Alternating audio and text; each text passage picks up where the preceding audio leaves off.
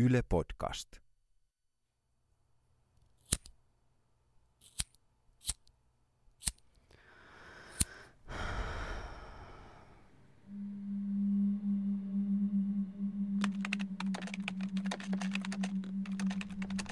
Kierromieleni kyllästyi siihen helvetinmoiseen käsittämättömään hankaluuteen, jonka kohmeisella kankeudella asiat etenivät.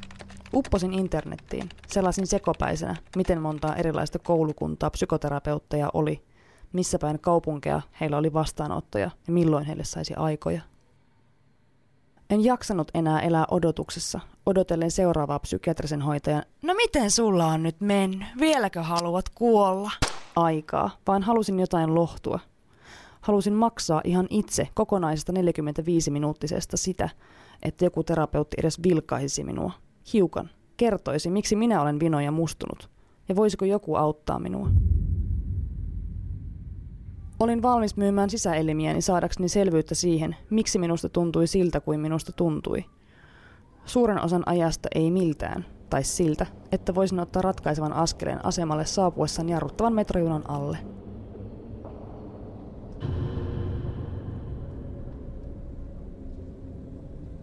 Lähetin sähköposteja erilaisille terapeuteille. Sain vastauksia joiltakin. Useimmilta, ettei heillä olisi tilaa uusille potilaille. Yksi vastasi, että tervetuloa. Lähdin töistä aiemmin. Kävelin kylmän ja tuulisen Helsingin läpi. Saavuin porttikongiin. Porttikongissa oli koiran paskaa ja tuulen eksyttämiä vaahtaran lehtiä. Soitin summeria, soitin ovikelloa, kättelin, otin kengät pois ja laitoin takin naulakkoon. Istu mihin haluat, sanoi terapeutti. Tämä on paskin tuolileikki koskaan. Ajattelin heti, että tästäkö se analyysi alkaa.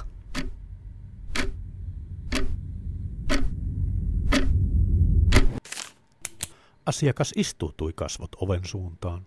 Selkeä signaali pelkotiloista ja siitä, että oli lapsena housuun kusia pitkälle yli kymmenvuotiaaksi, mahdollisia unihäiriöitä, pakkomielteistä käytöstä. Asiakas istui vastapäätä, otti katse kontaktia, hänessä ei ole mitään vikaa. Pelkkää Y-sukupolven huomionhakuista paskaa koko käynti. Hashtag. LOL. Istuin terapeuttia vastapäätä, sillä se tuoli oli lähimpänä. En halunnut alkaa pyöriä huoneessa vaivautuneesti kuin ulostamisasemaansa haiskeleva koira. Terapeutti asetteli eteensä A4-kokoisen ruutulehtiön ja napsoitti kuulakärkynänsä terän esiin, aivan kuten ne terapeutit tekevät kaikissa paskoissa sarjoissa ja elokuvissa. Kerroin koulukiusaamisesta, yksinäisyydestäni, menneiden vuosien aikana satunnaisesti pintaan pulpahdelleesta synkkyydestä ja kaikista mahdollisista tilanteista ja ajatuksista, mitä nyt kieleni päälle aivojeni sopukoissa sattui nousemaan.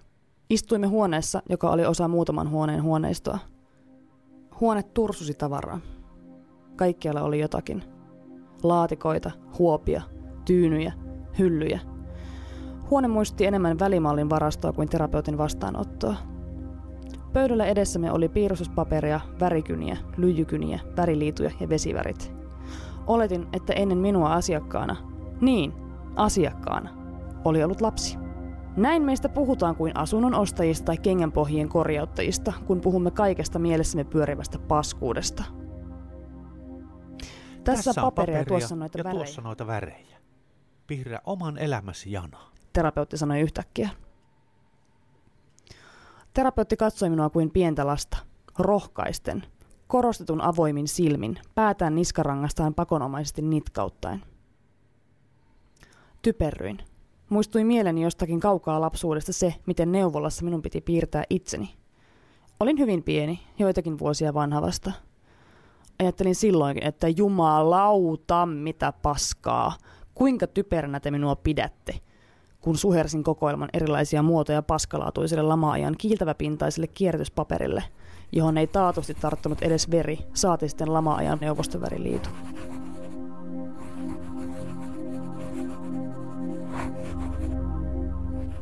Aloitin iloisen oranssilla, joka muuttui jossain vaiheessa punaiseksi. Nousujohteinen jana kääntyi laskuun ja muuttui mustaksi niillä paikoin, kun olin ehkä 10 tai 11-vuotias. 16-vuotiaaksi elettyään Jana nousi hieman, muuttui varovaisin kellertäväksi, mutta alkoi saavuttaa viivasuoran vakauden. Piirtäessäni tiesin tasan tarkkaan, mikä väri saattaisi symboloida jotakin, millä tavalla Janan nousut ja laskut olisi tulkittavissa, ja mitä tästä Janan tulkinnasta sitten purkamalla seuraisi. Vitutti koko piirtämisen ajan jotenkin holtittomasti, sillä tehtävä tuntui samalta kuin minun olisi käsketty luetella aakkoset. Lopetin piirtämisen. Asetin vittumaisesti suhruuntuneen liituvärin pöydälle kulhoon, jossa muut suhraantuneet ja toisiinsa hieroutuessaan paskanvärisiksi muuttuneet liidut sitä odottivat seuraansa. Terapeutti otti tuon upean taideteoksen, tarkasteli sitä ja myhäili. Alkoi kysellä tuntojani. Miltä tämä oranssivaihe sinusta tuntui? Oranssilta? Miltä helvetiltä oranssivaihe voi tuntua?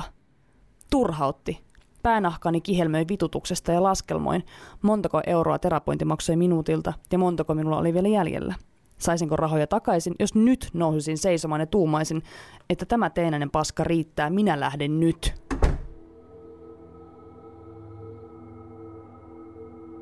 Uteliaisuudesta päätin kuitenkin jäädä. Halusin nähdä, millaisen farssin terapeutti saisi aikaan kyselemällä tuntemuksistani, väreistä ja elämäni vaiheista. Puhuimme kaikesta niistä piirtämälläni janalla käyttämistäni väreistä, kerroin elämästäni ja terapeutti kuunteli. Samalla se kirjoitteli jotain omaan muistioonsa ja näytti ärsyttävän ymmärtäväiseltä. Nyökkäili. Oletko sä kuitenkin ollut sitten vastakkaisen sukupuolen suosiossa? Hämmennyin. Vastasin myöntävästi. Luuletko sä, että sä olet hakenut hyväksyntää seksillä?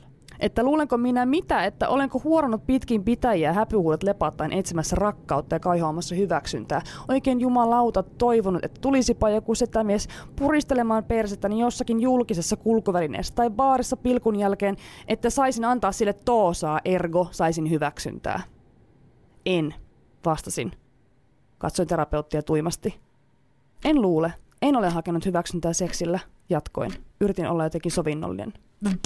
Vaikka halusin tarttua terapeuttia hartioista ja ravistella vähän, että mikä saatanan kysymys se tuo oli. Aika loppui, luojan kiitos. Maksoin ajan käteisellä kuin konna, joka ei halua jättää itsestään jälkiä. Lähdin pois sekavampana kuin olin saapunut. Seuraava psykiatrisen sairaanhoitajan aika olisi kolmen viikon kuluttua.